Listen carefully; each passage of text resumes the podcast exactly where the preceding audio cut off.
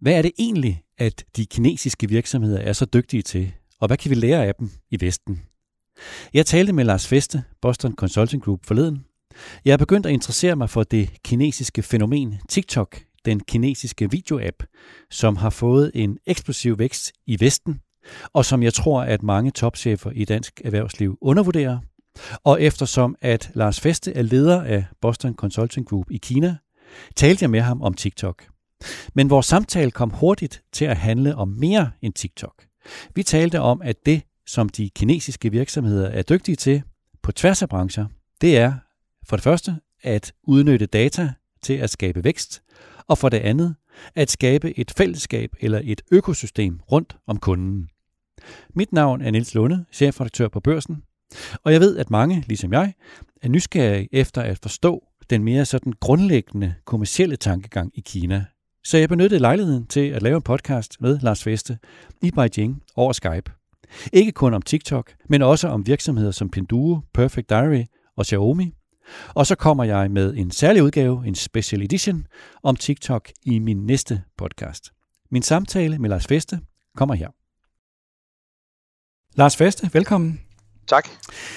Hvor langt fremme er Kina i forhold til Vesten, når det gælder om at, at bruge data til at skabe vækst? Ja, øh, Niels, øh, Kina er i, øh, i, min, i min forståelse, eller min optik, allerede faktisk verdens største øh, e-commerce marked, og de er langt fremme med nye forretningsmodeller. Ofte bruger de forretningsmodeller en masse data, og de skaber økosystemer, der servicerer kunden på en holistisk måde. Øhm, der sker en masse innovation i brugen af data øh, og til at drive vækst i Kina. Og der er meget, der tyder på, at mange af de her ting kommer til Danmark.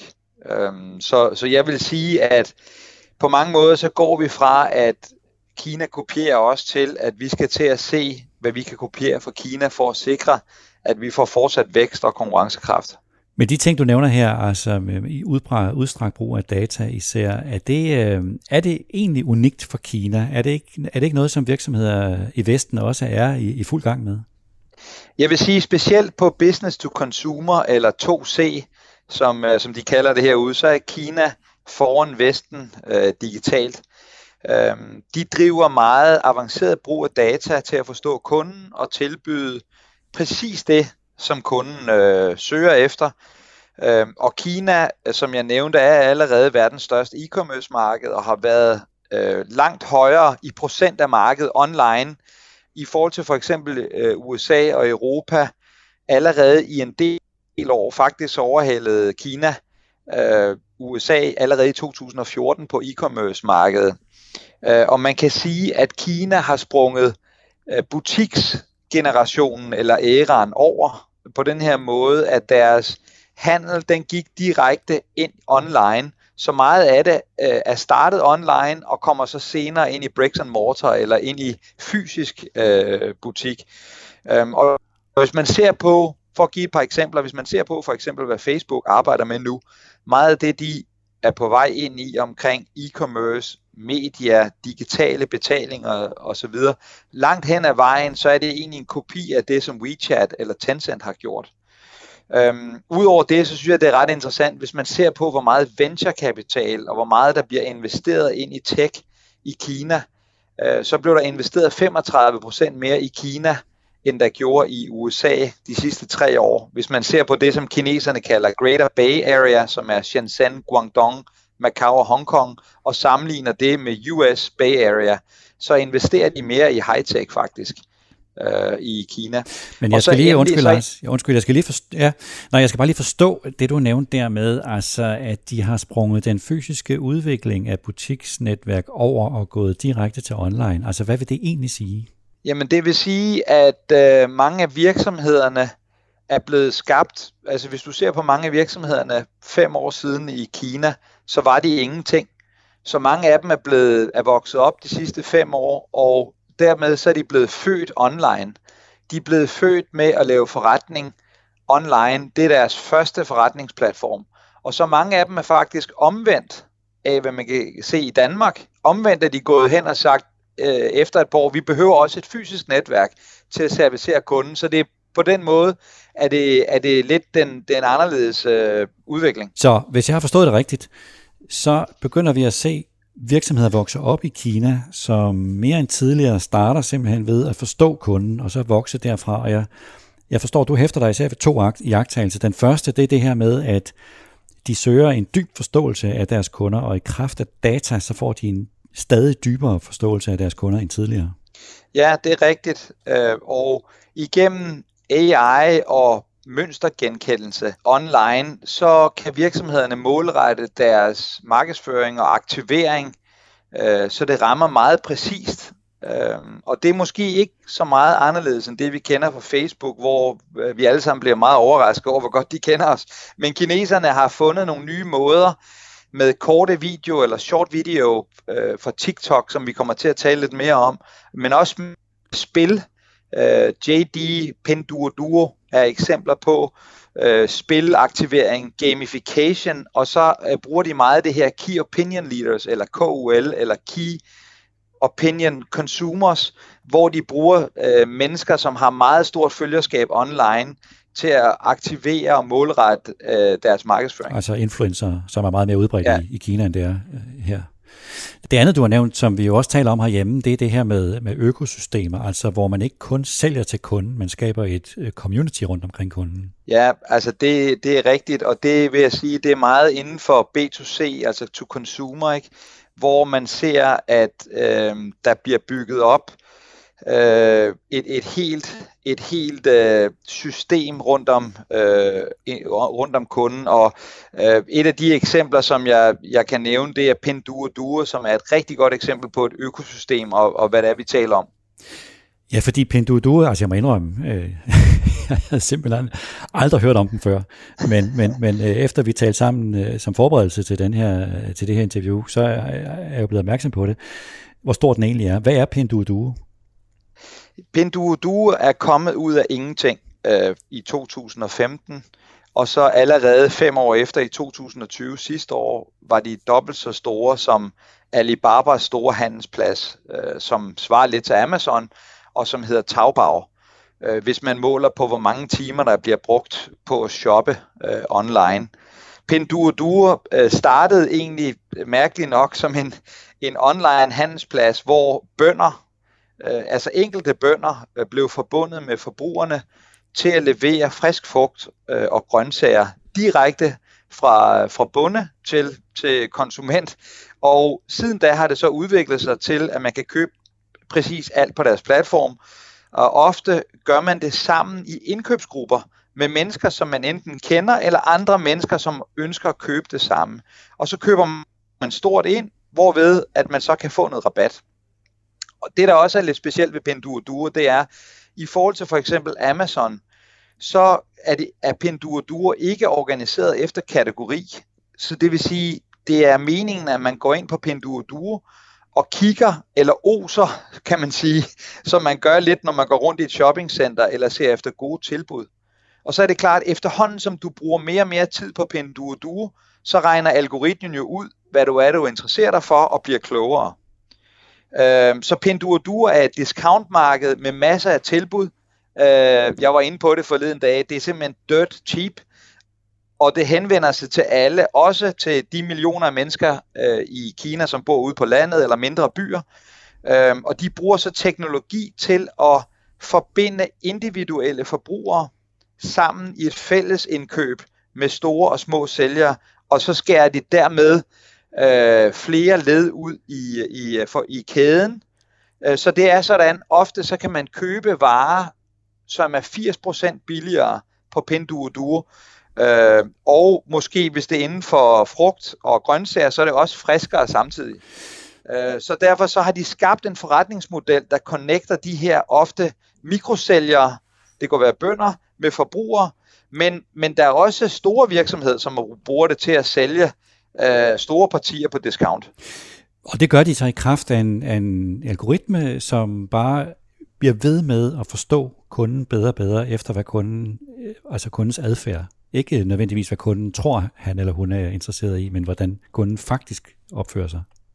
Det er rigtigt, hvor hurtigt du swiper, hvad er du interesseret på, hvad kigger du på, hvad klikker du på. Den algoritme bliver meget hurtigt klogere. Og så Pinduoduo har sat et økosystem op, hvor de bruger WeChat Pay, det vil sige Tencents øh, betalingsservice, og så bruger de noget, der hedder SF Express, som er et lever, lever, øh, leverance- eller logistikfirma øh, til at levere. Så det er sådan en total løsning for kunden, og så tjekker Pinduoduo kvaliteten øh, og står for håndtering og pakning og sikrer tilliden mellem, mellem de her partnere. Og det vil sige, at Pinduoduo har bygget en enorm forretning op, hvor man knytter den enkelte forbruger med små sælgere, skærer en masse mellemled ud og driver et kæmpe logistikoperation, betalingsservice og tillidsapparat mellem de her partnere i millioner af transaktioner. Er der i Kina, ikke bare i Pinduoduo, men også andre steder, en tendens, som er lidt omvendt den i Vesten? Altså i Vesten er vi jo interesseret i at spare tid og være effektive, og kun være på en platform så kort tid som muligt, mens man i Kina omvendt gerne vil holde på folk og have dem til at bruge så meget tid som muligt på sin egen platform. Jamen det, det, er, øh, det er rigtigt, og det er jo, altså jeg bliver, jeg bliver ofte meget overrasket over, hvor meget tid folk bruger på deres telefoner, øh, på at surfe og bladre rundt i ting, øh, Øh, uden noget specielt formål at kigge på TikTok, det kommer vi tilbage til, eller spille, eller, eller, eller surfe og finde, finde varer. og altså, der, der er et, øh, et andet eksempel, som jeg synes er ret interessant, som hedder Perfect Diary, som er øh, et eksempel på hvor en virksomhed, som virkelig forstår deres kunder rigtig godt og tilbyder skræddersyede øh, løsninger. Perfect Diary er et, øh, kinesisk kosmetikspiller, som er startet online. Det er tilbage til det her, hvor startede det? Startede offline eller online? De startede online, og de sælger så kosmetik primært til piger. Og de her Perfect Diary, de startede online øh, med at sælge kosmetik øh, for 10 år siden, og har så udviklet en meget avanceret forretningsmodel, som bygger på udstrakt brug af social media øh, og meget stor brug, det er det du øh, sagde før på øh, opinion leaders eller de opinion leaders, influencers, øh, private netværk med loyalitetskunder, øh, samarbejde med branding, blandt andet med Discovery Channel og New York Metropolitan Museum. Øh, og et, et meget sjovt eksempel, jeg, jeg, jeg så, det var sidste år i marts måned, midt under coronaen, der lavede de et samarbejde med et, øh, et øh, øh hus, øh, et, et, til et produkt til, til husdyr øh, for et firma, som sælger, sælger produkter til, til hunde, hvor de lavede et øh, øjenskygge til hundevalpe, og det solgte 300.000 produkter inden for et minut øh, på online. Det er jo pænt innovativt, vil jeg sige. Men Lars, det vil sige, altså Perfect Diary er også et eksempel på, på, på lidt det samme som Pinduoduo, altså både det med at bruge data til at forstå kunden, og så bygge et community øh, rundt om produktet i virkeligheden for kunden.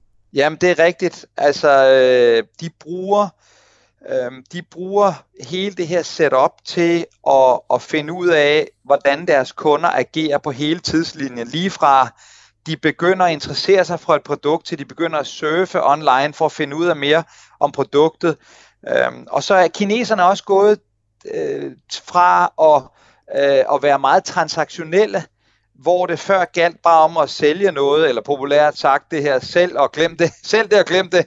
Øh, og nu begynder de at bygge økosystemer op rundt om kunden, øh, sådan at, øh, at man er med ind i deres platform. Og Pandora, det er jo et dansk eksempel på, øh, hvad, der, hvad der sker herude, hvor man bliver inviteret ind i deres WeChat community eller deres øh, øh, private øh, øh, private community.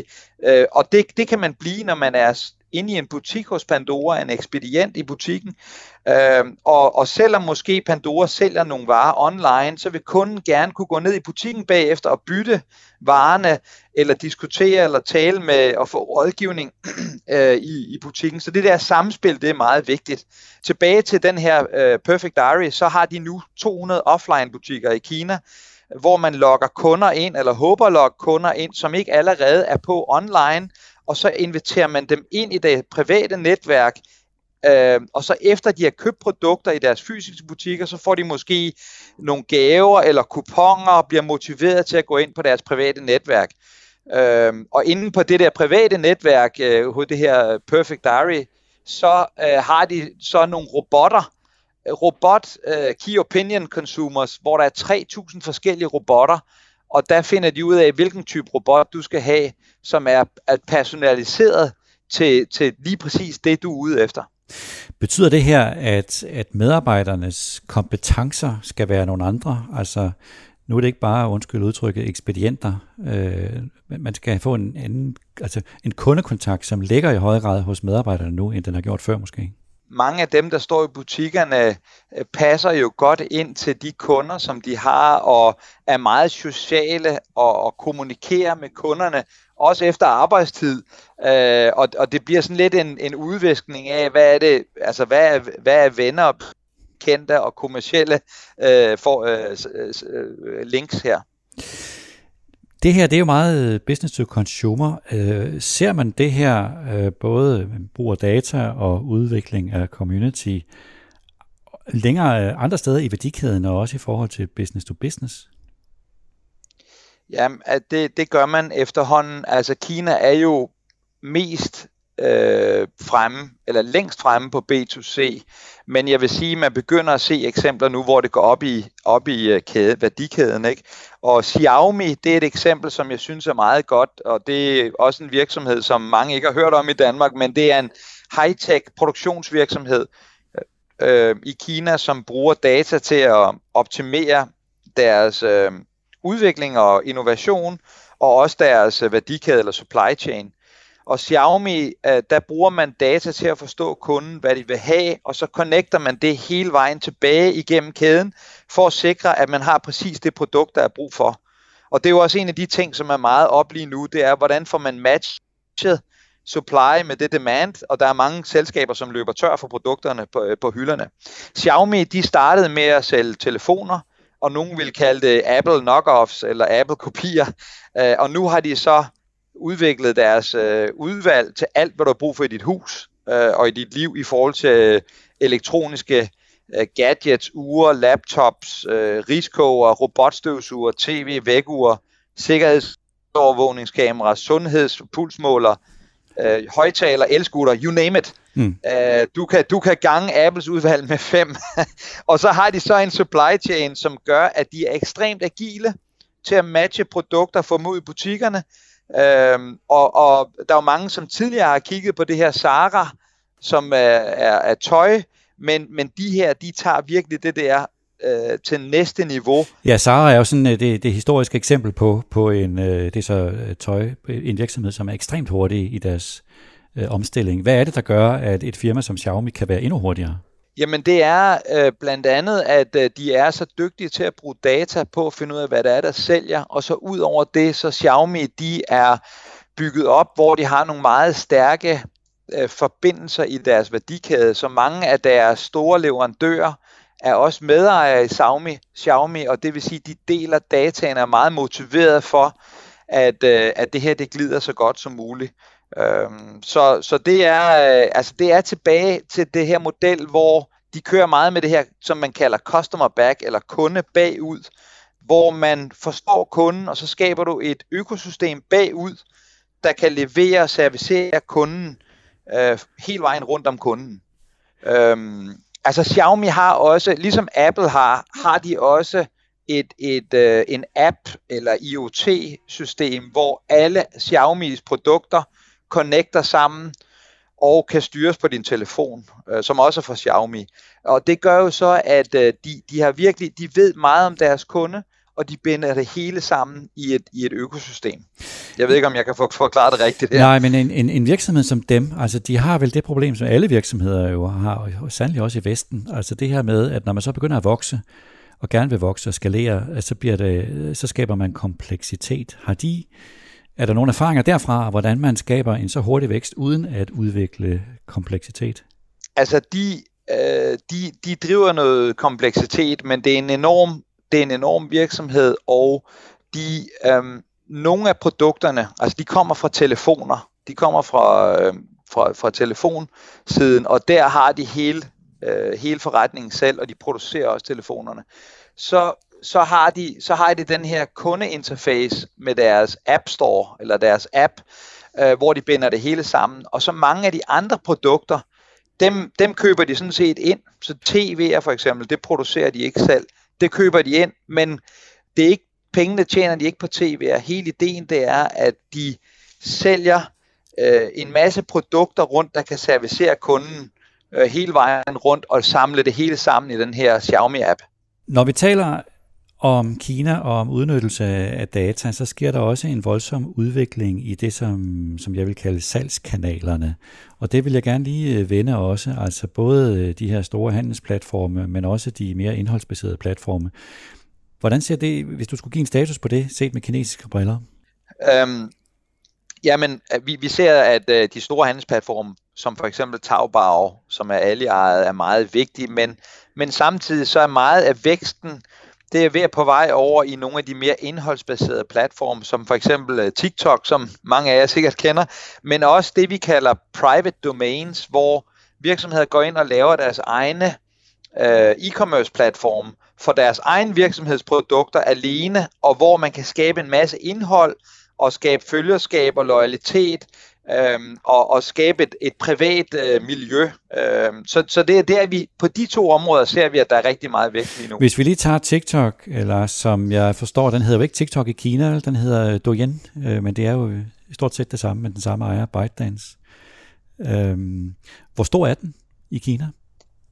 Ja, TikTok har øh, 1,1 milliarder månedlige brugere, og, øh, og appen er blevet downloadet 3 milliarder gange, så det er jo, øh, det er jo, det er jo pænt stort. Ja, og, og den er, ja. ja, undskyld, og jeg forstår, altså i, øh, i Kina er det jo forskellen, at der kan man, øh, der er direkte links øh, fra øh, producenter, som man kan linke og, og komme over, så brugeren kan gå over og købe, og det er jo et forsøg, forstår jeg, som er helt nyt også i Vesten, at man nu begynder at åbne for i TikTok i USA og England. Vil det sige, at TikTok jo er en handels Altså det er også en handelsplatform.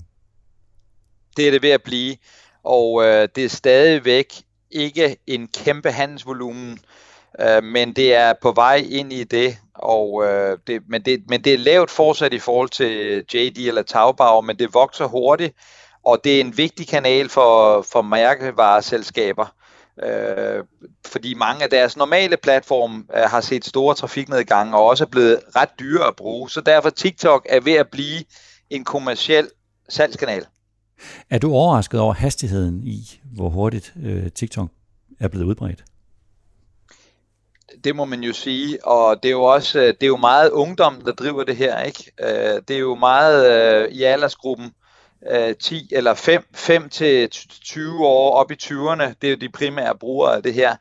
Øh, og det er jo, øh, altså, øh, man, man ser nogen, i nogle lande, der bruger børn op til halvanden time om dagen på TikTok. Uh, i, i gennemsnit. Så det er jo, øh, det er jo virkelig, øh, det er jo virkelig noget, der driver meget tid, og, det, og udbredelsen har jo været helt ufattelig hurtigt.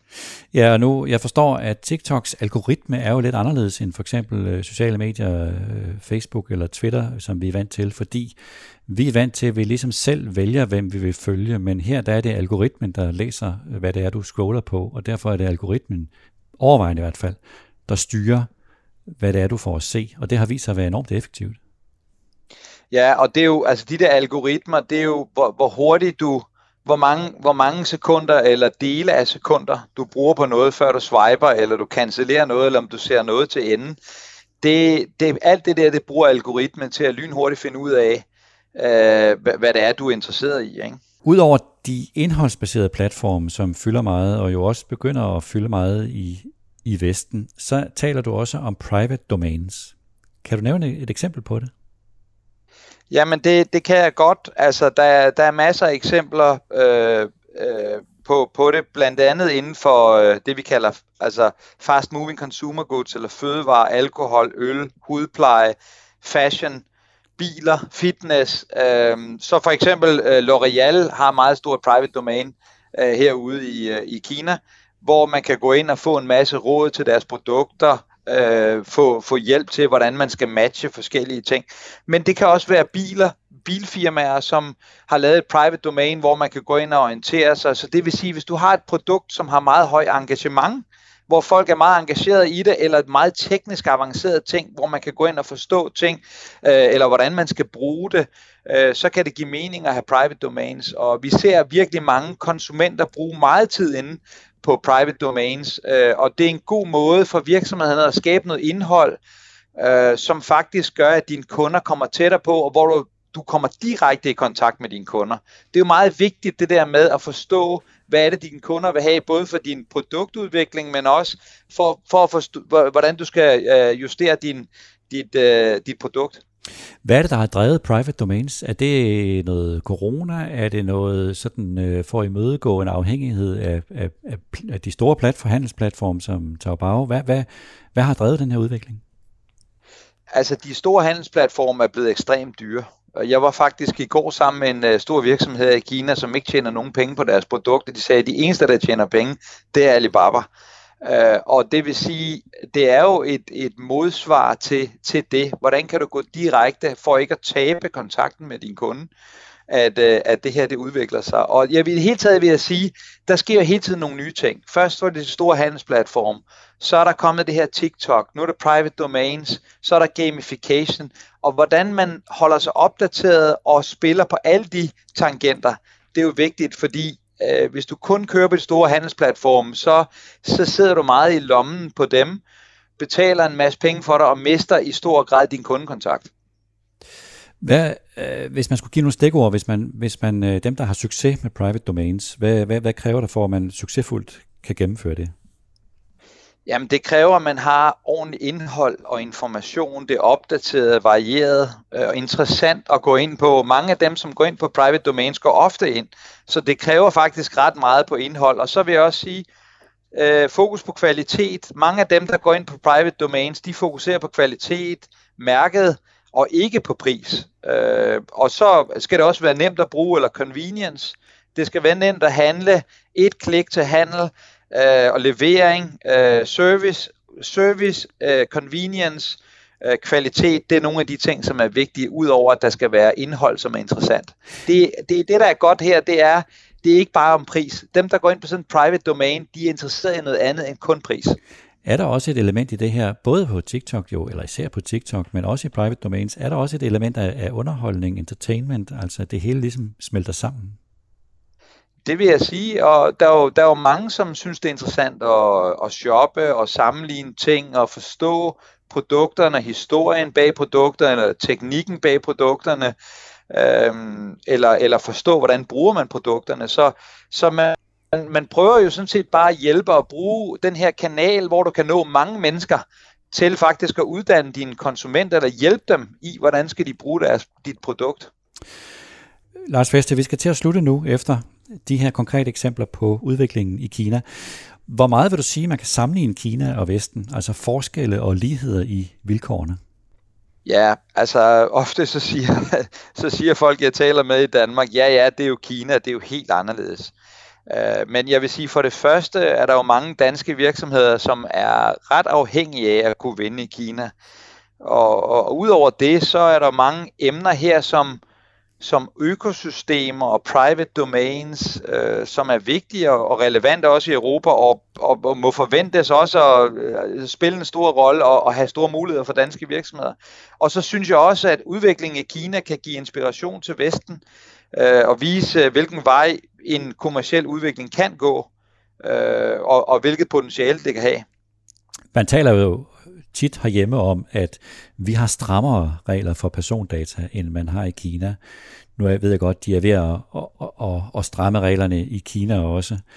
Men med det forbehold, at det vi ser i Kina, så øh, hvad skal vi sige, det er i hvert fald en kommersiel retning, tingene kan tage, som man er nødt til at lade sig inspirere af.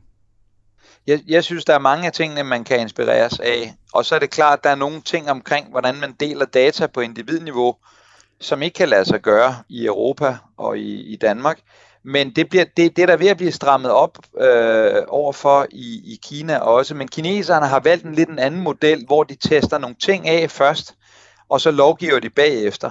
Øh, så de, de har lavet, det, de har lavet tusind øh, blomster komme op af jorden, og nu, øh, nu bliver der så trimmet lidt ned i det, øh, sådan så nogle af de der værste øh, data- og persondata-problematikker øh, at de bliver taget væk nu. Men, men altså, som jeg sagde, der er mange ting omkring omkring øh, ø, specielt økosystemer. Hvordan laver man en total løsning rundt om kunden? Hvordan arbejder man sammen med andre virksomheder til at hjælpe din kunde holistisk? Øh, det mener jeg godt, man kan, man kan tænke over. Og også ude på det her private domains, det er også interessant. TikTok, det er jo noget, som også har fundet vej. Så jeg vil sige, der er mange af de her ting, som, øh, som bør kunne give noget, nogle idéer til, hvad man kan gøre. Også i øh, Danmark og Europa. Lars Feste, tak for det, du vil være med. Selv tak. Det var denne udgave af podcasten Topchefernes Strategi. Tak til videojournalist Peter Emil Witt, der redigerede optagelsen. Tak til Lars Feste. Og tak til dig, der lyttede med. Og som nævnt i indledningen, i næste podcast ser jeg nærmere på TikTok, som jeg har en mistanke om, at mange i dansk erhvervsliv undervurderer.